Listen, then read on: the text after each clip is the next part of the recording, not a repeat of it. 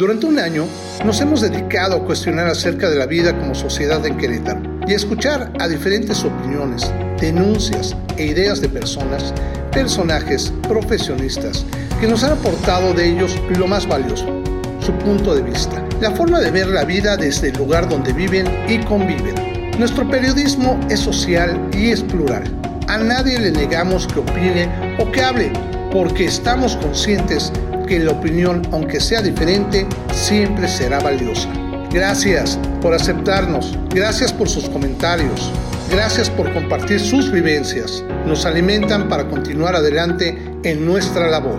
Y gracias a todos los directivos de nuestro medio y sobre todo gracias a nuestros patrocinadores por apoyar la democratización de la información. Querétaro de verdad, primer aniversario.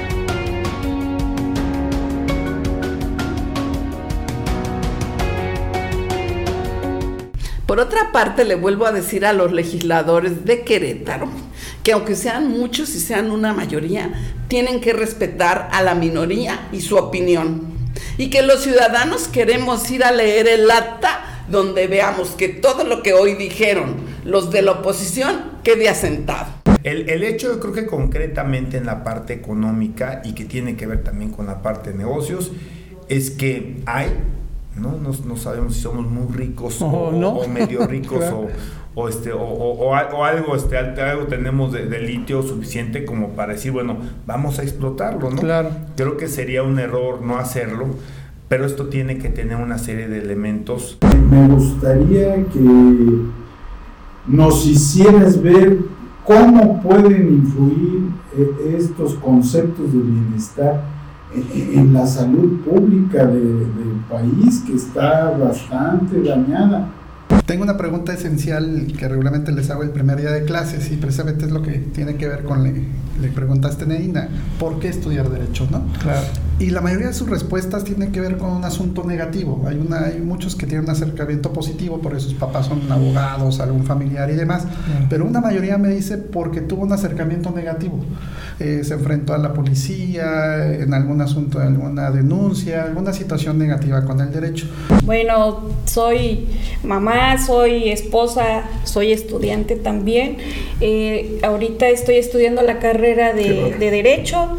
es una experiencia muy bonita y pues no es fácil, es difícil, pero posible, claro, por supuesto, es algo que cuesta, pero sabemos que tiene algo que nos va pues aportar, no mucho.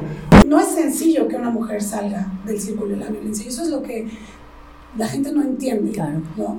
Pues, ay, pues te pega, déjalo. No, porque no nada más vives violencia física, es emocional, es psicológica, es patrimonial, es económica. Vives muchísimas tipos de, violencia.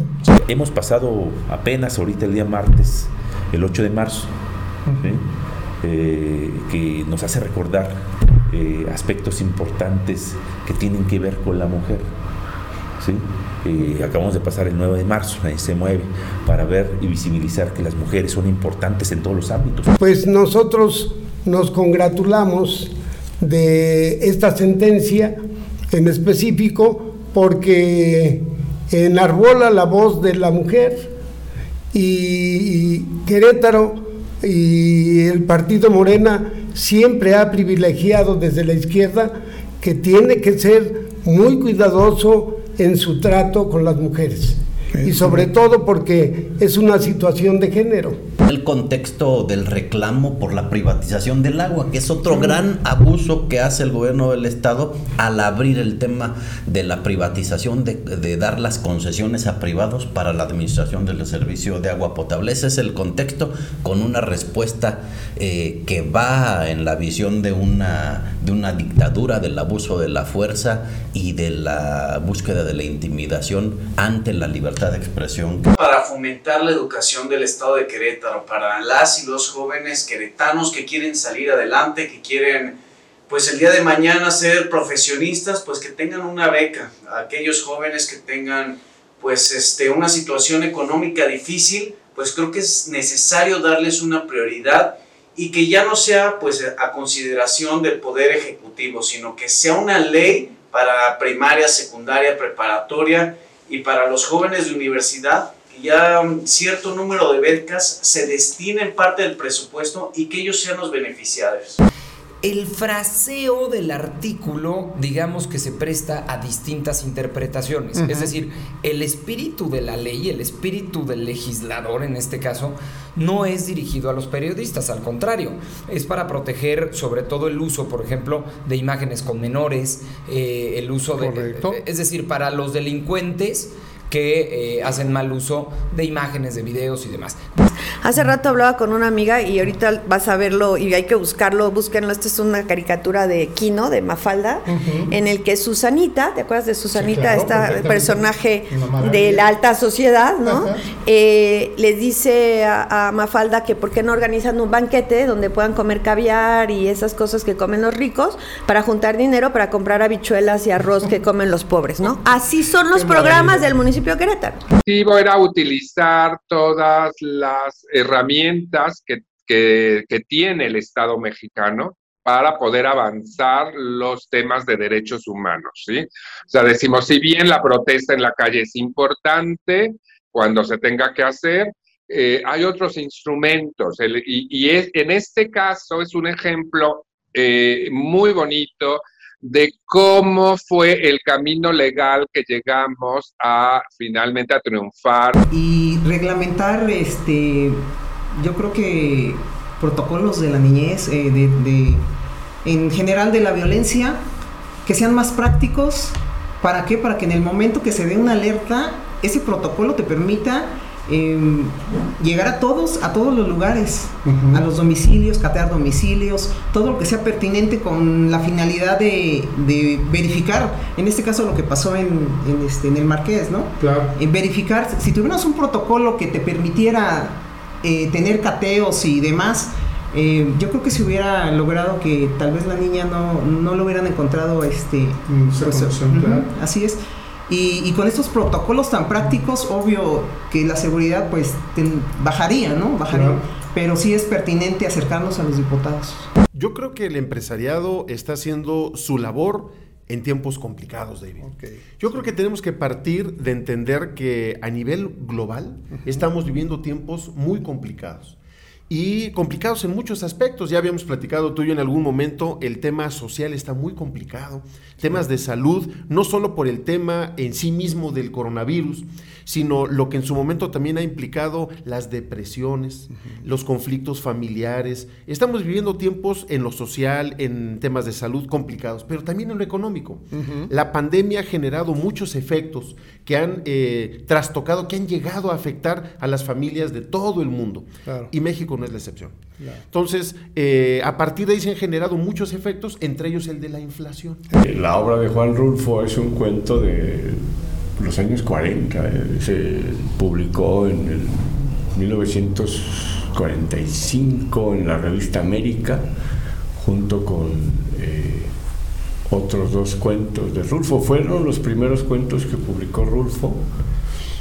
Posteriormente ya se publicó El Llano en Llamas con 17 cuentos en 1953.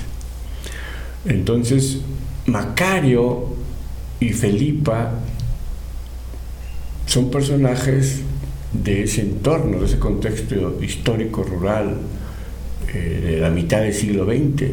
Sé que hoy somos dos mujeres las que aspiramos al mismo este, encargo, pero una representa la continuidad y más de lo mismo, y en mi persona van a encontrar un cambio verdadero, una honestidad para hacer las cosas, una equitatividad sin privilegiar a grupos ni amigos, eso conmigo, con Patio Ojeda no va. Yo tengo claro hacia dónde tenemos que llevar el rumbo de nuestro partido si queremos que las cosas funcionen. Existe una zona de delincuencia álgida en todo el distrito 13 generalmente. ¿Por qué? Porque como no llega la patrulla, pues obviamente ellos ya están haciendo sus banditas, ahí ya tienen casi dominada, como, como lo dicen normalmente, ¿no? Ya tienen dominado el territorio o ya es su, zona de, guerra, ¿no? Se ha invisibilizado el trabajo de las mujeres. Eh, en la política y fuera de la política, en el ambiente público y en el ámbito privado también. Simplemente vamos a un ejemplo. Cuando trabajamos en casa, ¿qué es lo que te dicen? Tú no trabajas, ¿verdad? y lavar y planchar y cuidar, somos cuidadoras también. Eh, ese es un trabajo que no se remunera, pero es un trabajo. Yo sí quisiera aclarar un poco sobre qué tan invisible es la violencia política en contra de las mujeres. Tan es así que esa conferencia de prensa en realidad es una revictimización social a la víctima.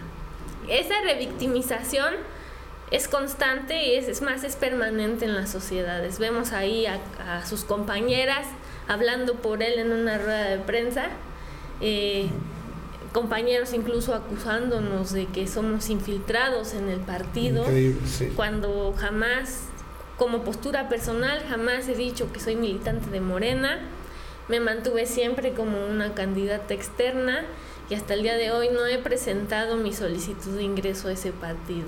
Me parece que hoy más que nunca el tema de la violencia está a la orden del día y lo que sucede en el estadio no es más que una muestra más de la violencia, no solamente en los estadios, en las barras, en el fútbol que pues ahora padece de, algo que se llama el valor del dinero, ya no es el valor del deporte.